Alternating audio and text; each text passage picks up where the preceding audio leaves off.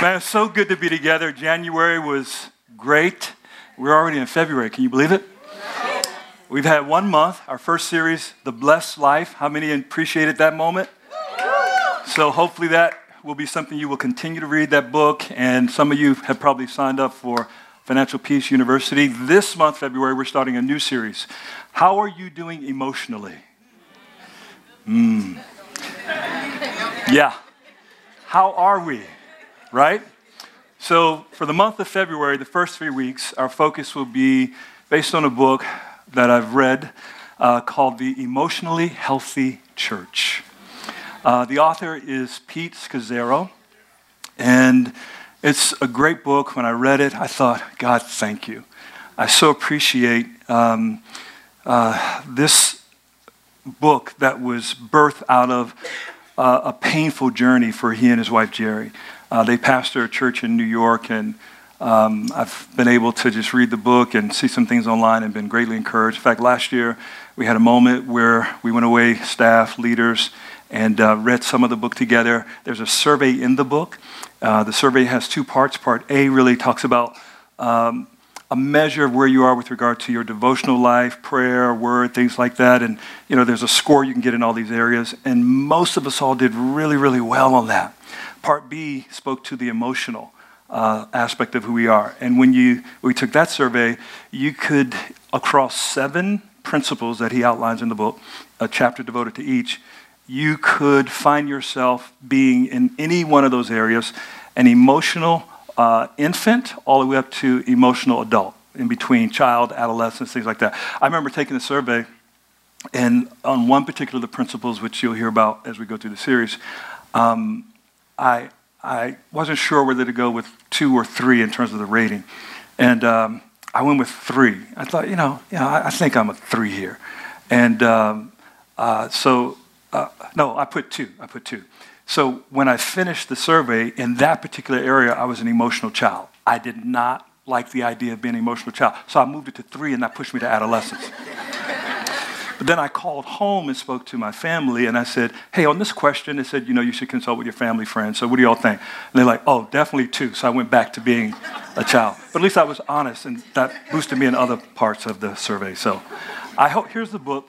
It's called The Emotionally Healthy Church. I know it's um, not something you can maybe see if you're in the back or behind a column, but uh, this is something that I think would be helpful for you individually, helpful for us as a church. So today is the start of that series. Sound good? All right. Here's, here's the, the statement of the book um, that emotional health and spiritual maturity are inseparable.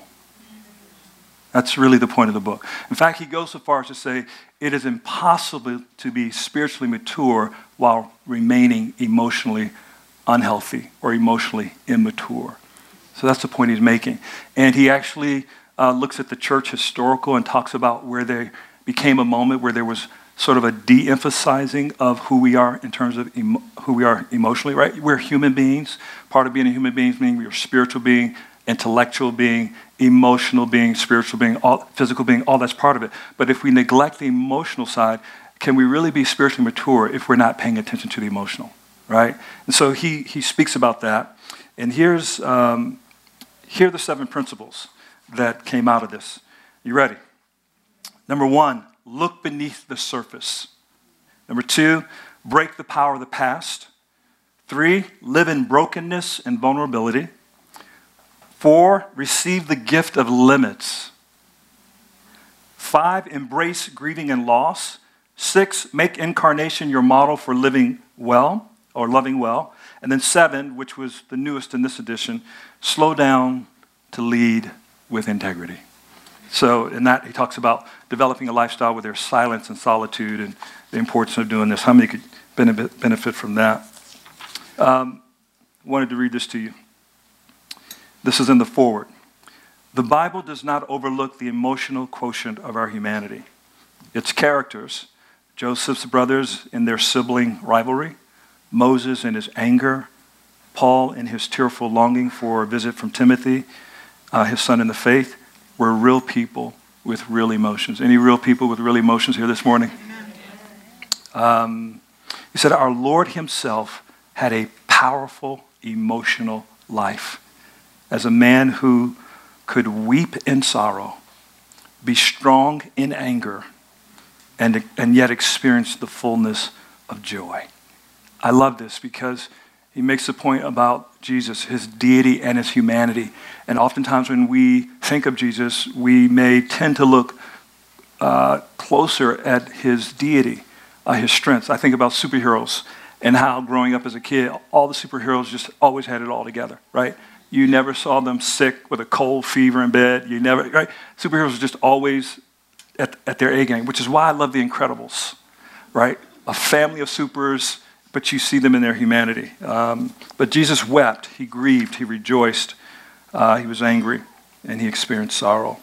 But he was emotionally healthy in the expression of all of that. And I think uh, it's very important that we understand the integration of emotional health and biblical spirituality. I think there's one other thing I wanted to point out. Um, let me go back a page. Good so far? So he gives some examples of what it looks like imbalanced spirituality. Um, he said the sad truth is that too little difference exists in terms of emotional and relational maturity between God's people inside the church and those outside who claim no relationship to Jesus Christ. Uh, even more alarming, when you go beyond the praise and worship of our large meetings and conventions and into the homes and small group meetings of God's people, you often find a valley littered by broken and failed relationships. Uh, do any of the following people remind you of someone in your church? Now, parenthetical, this is what he's saying. This, is not me. So, because I read this like, oh, that's me. And I'm not saying that, okay? the board member, see, as soon as you say it, right? The board member who never says, I was wrong or sorry. Uh, the children's church leader who constantly criticizes others. The high control small group leader who cannot tolerate different points of view. The middle aged father of two toddlers who is secretly addicted to pornography. The 35 year old husband busily serving in the church, unaware of his wife's loneliness at home. Um, the Sunday school teacher struggling with feelings of bitterness and resentment toward the pastor, but afraid to say anything uh, the exemplary servant who tirelessly volunteers in four different ministries but rarely takes any personal time to care uh, of the, for care of themselves, uh, care of himself or herself. Two intercessors who use prayer meetings to escape from the painful reality of their marriage. Um, the people in your small group who are never transparent about their struggles or difficulties. So that's just the beginning of it. And when I read it, I thought, God, this is so good. Um, it, it, it really is very good. And so there's so much more we could say just from this introductory. But I want to move to the first principle, which is uh, looking beneath the surface. So, Holy Spirit, I pray that we would find grace from you, not to avoid, um, but to, to engage with you in looking beneath the surface in our own lives. Amen. All right. I want to read uh, for you um, our text, which doesn't come from the book that he wrote, but from God's book, the Bible. And invite you to join me in Genesis chapter. Give me a moment. 32, verses 1 and 2, and then verses 22 through 30. Jacob also went on his way, and the angels of God met him. When Jacob saw them, he said, This is the camp of God. So he named that place Mahanaim. That night, Jacob got up and took his two wives, his two female servants, and his eleven sons and crossed the ford of the Jabbok. After he had sent them across the stream, he sent over all his possessions so Jacob was left alone, and a man wrestled with him till daybreak. When the man saw that he could not overpower him, he touched the socket of Jacob's hip, so that his hip was wrenched as he wrestled with the man. Then the man said, Let me go, for it is daybreak. But Jacob replied, I will not let you go unless you bless me. The man asked him, What is your name? Jacob, he answered. Then the man said, your name will no longer be Jacob, but Israel, because you have struggled with God and with humans and have overcome. Jacob said, Please tell me your name. But he replied, Why do you ask my name? Then he blessed him there. So Jacob called the place Peniel, saying, It is because I saw God face to face, and yet my life was spared. This is a moment of looking beneath the surface. Uh, Jacob is a man identified in the Bible as being part of the genealogy of Christ, beginning with Abraham, Isaac, and Jacob. This is the same Jacob who, in this passage, wrestles with God, and his name is changed from Jacob to Israel and becomes the people of God. But it has application for all of us. Uh, something to note about the genealogy of Christ is that his line was blessed, the favor of God, um, gifted. And it's important that we understand that God's favor, his blessing, his gifting, grace rests on us. And that still requires a need for us to look beneath the surface and to grow emotionally and become mature. So here's Jacob and a little backdrop to the story so that we understand this moment in its context. Um, how does he happen to be at this place? Um, he's married, has two wives, not a good idea, um, not even a God idea. And, uh, but culturally it was practiced. And um, he finds himself returning home to the place he had to abandon earlier in life because of the dysfunction in his family. Um, Jacob is a twin, and it's really something. I know this past week um, it was advertised a lot on TV. Maybe some of you saw triplets. An amazing story. Anybody see that? Uh, about triplets who were separate, separated at birth and met each other when they were uh, later in life, like 19, and just all the things you discover about the union and relationship. Here we have twins. They're fraternal. They're not identical. I spoke with the twin uh, in between our services today, so it was great to connect with him. And Jacob is the younger of, of uh, his brother Esau, and they are the children of Isaac, who is the son of Abraham. So you need to know that context. Um, when Jacob was born, uh, it's important to note that he and his brother, mom had a tough pregnancy. Uh, they were wrestling from the womb. And at the time of birth. In fact, it was said to her when she went to seek, uh, inquire of God, what is going on with me in this pregnancy? Anyone ever prayed that? Lord, have mercy. Uh, turning, tossing her and the kids in her. And when uh, she goes to inquire of the Lord, it says, There are two nations inside of you that are wrestling. Um, and the older will serve the younger. And it's important to hear what God says, but also understand that while something is His will, it is not our responsibility to figure out his way to bring it our own way to bring about his will. I've seen this pattern through scripture where someone understands the will of God, but then they go about their way, not his way to bring it about. And so I love this family. Um, I appreciate, I recognize that every family has uh, some dysfunction, um, some more than others.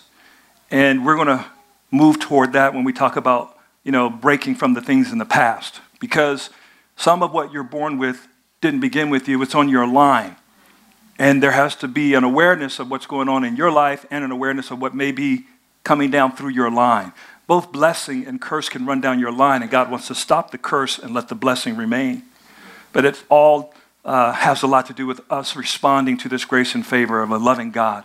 And the great thing about uh, looking beneath the surface is at the heart of this and the encouragement, God desires us to walk in freedom and to overcome things that overcome us. He doesn't want us to be overcome with a lot of the things in life that we've been subject to, that we just relegate to, that's just the way I am, when it's not the way God made us. So there's a place for freedom, but it requires at least looking beneath the surface. So here, um, Jacob is born. Uh, Esau comes out first. And as he comes out of the womb, Jacob is actually holding on to Esau's heel, the heel of his foot. So he comes out. We are talking, I don't know who, that's, that's not even a second. The, uh, the, the twin I was talking to, I think he said they were born maybe minutes apart. I can't remember uh, what Paul told me. But but this is not even minutes. This is like he came right out holding on to him. So when they saw him come, come out of the womb holding on to Esau's heel, he called him uh, Jacob. That's how he got the name Jacob, which means deceiver, it means supplanter, uh, grabber, all those things. There's nothing positive about, I'm sorry for all the Jacobs in the room. I, it, it just hit me. Hey, I'm Jake. Hey, man. Love you, Jake. And the, and the great thing is, when you're in the line of Christ, you get his name. So it matters not what someone else called you. Yes. All right, stay with me, Jake. Stay with me. I hope I have a grandson named Jake. Okay, all right. Anyway, so he comes out grabbing onto his heel. And uh, so they called him that grabber, deceiver. Right? It, it, it, was, it was something that marked who he was and the way he lived his life. So we see this as they're growing up. Esau, the older brother, was, um, when he came out, he had red hair, he was hairy all over. And he remained that way throughout his life. He'd had a full beard, chest hair back. I mean, he was that, thing, that guy walking on the beach like he's got hair everywhere. That was Esau. He also was a hunter. He enjoyed the sport of hunting, and whatever the kill, he would bring it home and make something of it and give it to his father. His father loved Esau. Daddy favored Esau. Say, boy, go get me something. Make me some of that goat. That, that, that, that I'm thinking about. Some of you from those places, you know how to do curry and roti and hell, come on, don't leave me out there. It's all about the sauces, right? Indian sauces, Caribbean sauces, Angola, wherever you're from, right? It's Chick-fil-A, it's all about the sauces. Don't fool yourself. You ever taken a Chick fil A french fry and, and not just the ketchup, but put it in the Polynesian? Wake up, people. Ketchup, move over. Sometimes you can mix two. All right, it's almost lunchtime. Chick fil A's closed today. Sorry. That was yesterday. You can go tomorrow. You can go tomorrow. After the Super Bowl. Yeah. So he that's what he did. Now, they're fraternal twins. So Jacob's not hairy and all that stuff. And and uh, he's closer to mom. Mom, Rebecca, loves Jacob. So you already got a little thing going on right there your dad's favorite, your mom's favorite. We got to talk about that. So uh, one day, Esau goes hunting, comes back. He's famished, hungry. His brother has made this red stew. And he says, Give me some of that red stuff. He said, All right, I want your birthright. In the Jewish culture, the firstborn was entitled to the, the right of the firstborn, which means the inheritance, you got a double portion partly so you could care for your other siblings. But honor was bestowed on you for that birthright. He's like, come on, man, birthright? Are you kidding me? I'm hungry. Give me some of the rest it. He said, no, I want your birthright. The man sold his birthright for a bowl of soup. That says a lot about him. Says a lot about him. I mean, soup's good, but really, your birthright. But he was famished, so he gave it to him. So that's that is Jacob being Jacob. You, you get so just stay with him. There's many more things about him. Then later in life, when dad Isaac is nearing the time where he knows he's coming to the end of all flesh, the end of his days, he's no man. He's lost his eyesight. He, he has very poor vision. And he, in his culture, knows before he goes, he needs to confer a blessing on his son. And so he calls for Esau. Men, mamas, Confer a blessing on your children. Don't speak a curse over them. You're stupid. You'll never get anywhere. I can't believe you do that. Speak blessing. You are the greatest thing God has given me. You're amazing. Speak blessing over them. And may God give you length of days and relationships so that in your days you can speak something over all those descendants that you leave when you pass from here. And you remind them of the things you've put in them all, all the days of your life. And you trust God to do what you couldn't. You have this moment where he says, Boy, go make me some of that. Go hunt and give me some of that goat and, you know, make that meal I like, that tasty, that good stuff, that sauce in it. Because I'm about to die and I want to bless you before I go. Esau goes off. Mama was nearby, heard the conversation. She goes to twin Jacob, say, Jacob, Jacob, Jacob, I heard your dad. He's about to bless Esau. He's going to hunt. Listen, go get me two goats. I'm going to make a dad meal, and then you're going to go in, pretend to be your brother, and you're going to get the blessing. Jacob doesn't say, Mom, that's not right. What he says is, Whoa, if dad figures out that I'm faking, he's going to curse me. Let the curse be on me. Can you see the dysfunction right there? Esau's excited. This is going to be the best. Oh, I'm about to get blessed. I'm getting the big one today. Before he comes back, Jacob's like, he, he knows I'm not hairy. I mean, we can't, I know we can't see mom, but we can't fool him. That's dysfunction. And what happens in the next moment, she says, I got it. I'll take care of it. She has clothes in her closet that are Esau's best clothing, which smell like him. Your clothes take on your odor, all that. So he Jacob puts on his brother's clothes. After putting on his brother's clothes, mom, after cooking the goat, takes the goat's skin and puts it on him, on his neck and his arms, so that he is hairy. So now Jacob goes in to see his dad and says, Dad, it's me. Dad says, Who's there? Who are you? Esau, your firstborn. How'd you get it so quick? I just sent you. Yeah, God was with me today. I hear, I hear the sound of Jacob, though. Ask me, Dad. Come close. Come close. Let me, let me feel you. Touches his arms. They're hairy. And then when the aroma coming off of the clothing just wafts over him, he goes, Ah, the smell of my son is like the field. And he goes into this magnificent blessing that he pronounces over his son. And in dad's mind, it's Esau. But mom and Jacob are all in it together, deceiving him. No sooner than Jacob leaves receiving a blessing, presenting himself as Esau, Esau comes in and says, I'm here, Dad. And he goes, Now I can really hear it's Esau. Who was that who just left? What are you talking about? Your brother came, he uses these words, deceitfully, and took your blessing. Esau wept bitterly it's the second time. You ever been mad at your sibling? You ever wanted to hurt your sibling? You ever hurt your sibling? Yes to all three. I'm honest. Yes to all three. Mad out of my mind. Told my mother, he's dead. Left home for three months because he knew he was dead. I was not born a pastor. Not born saved, was not born right. And I still get angry.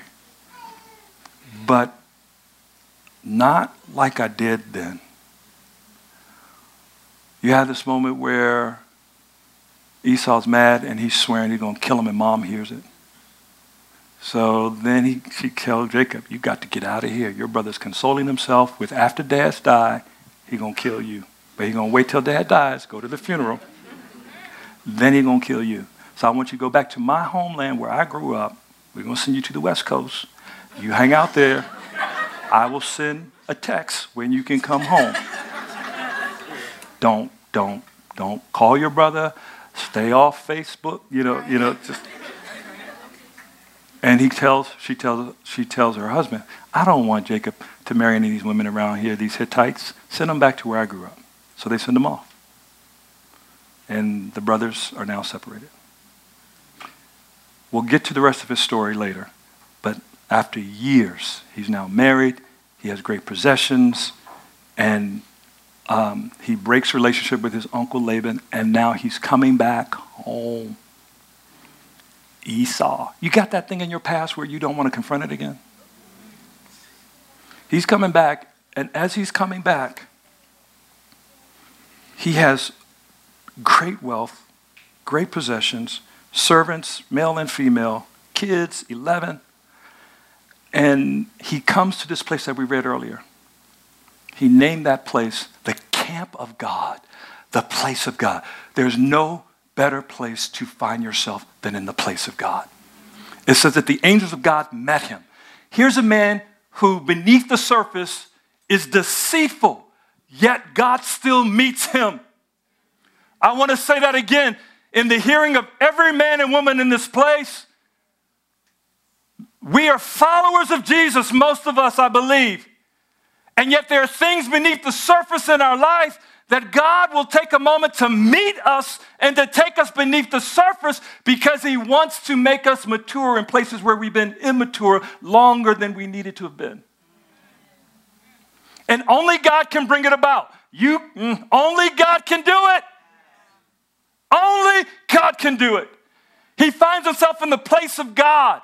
He meets God, and you got to understand that just before this, he's been given word. He sent word ahead. Send some messengers, tell Esau I'm coming. And he begin, and then the word comes back. Esau's coming with 400 men. He was terrified, petrified. I mean, he, he was like 400. He about to roll up deep. He's like, said he was fearful, distressed. Have you, see, pain is the stimulus, the catalyst for taking you beneath the surface. We'll only look so deep, but pain will catalytically bring you to that place of wrestling with God that we would otherwise avoid. So then let me not resist or avoid pain, particularly if it's God's in process with me to bring about something that needs to happen in me, for which up to this point, everyone outside me is the problem. So I love this moment when he hears that he's coming with 400 men, he's scared. You know, in our culture, side note, and I'll come back, we're taught from childhood, particularly as boys, be a man. Don't show emotion. Real men don't. Jesus wept, and he's the realest man I know. There's strength in weeping, not weakness. You see, we experience emotions, but we need to know how he walked it out. He is the best example of a man with emotions on the earth who had it all together and then some. But we're taught playing football Hit him. Oh, get up. Stop crying, boy. Stop that cry. And then boys with mama come running down on the field. Get them. Don't, don't, don't. That's the last thing you want is your mama to come bandage you up while you knock down on the field. That pain is worse than you getting knocked down. You lay on the ground. Walk away, mom. Walk away. Walk, walk away. Walk away.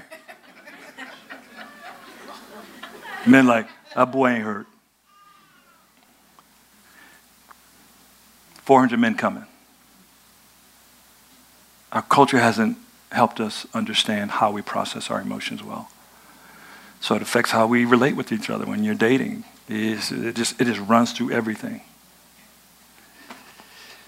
May God teach us how to be men and women who are, are emotionally mature, real with our feelings, and it be all good.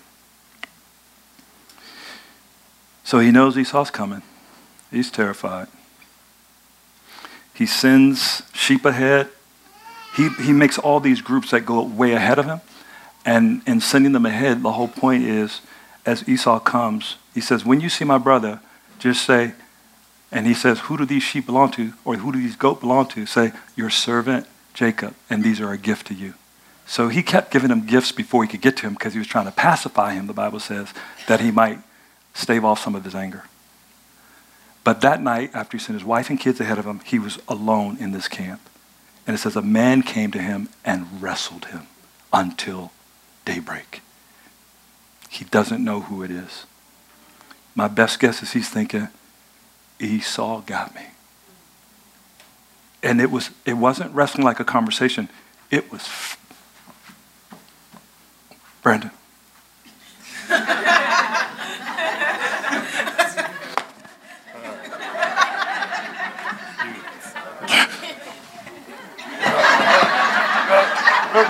tap, tap, tap. He could have put me on the ground at any time he wanted. Football player from Georgetown. We got a lot of athletes in this church. And men who used to be. and women who used to be. How tired would you be? You ever watch wrestling? All night they're wrestling. The struggle with God can go on longer than you think, where He is taking you beneath the surface and dealing with something that's been there so long that you have resigned. It's just the way I am. But He goes, It's not the way I am. And because I'm conforming you into my image and likeness, we're going to work on you even in the seat of your emotions. And so they're wrestling and struggling, and, and he is, it's painful. In fact, he told him, said, Get, let me go, and he wouldn't. And then all of a sudden, he touched his hip socket. Now, he's wrestling with God, but understand at any point, God can body slam you. he's wrestling with him in love. He's like, I need to touch you, I need to help you. And so he, he then does something that dislocates his whole joint. The socket pops out his hip. And then he says, Now let me go. And Jacob goes, I won't let you go until you bless me.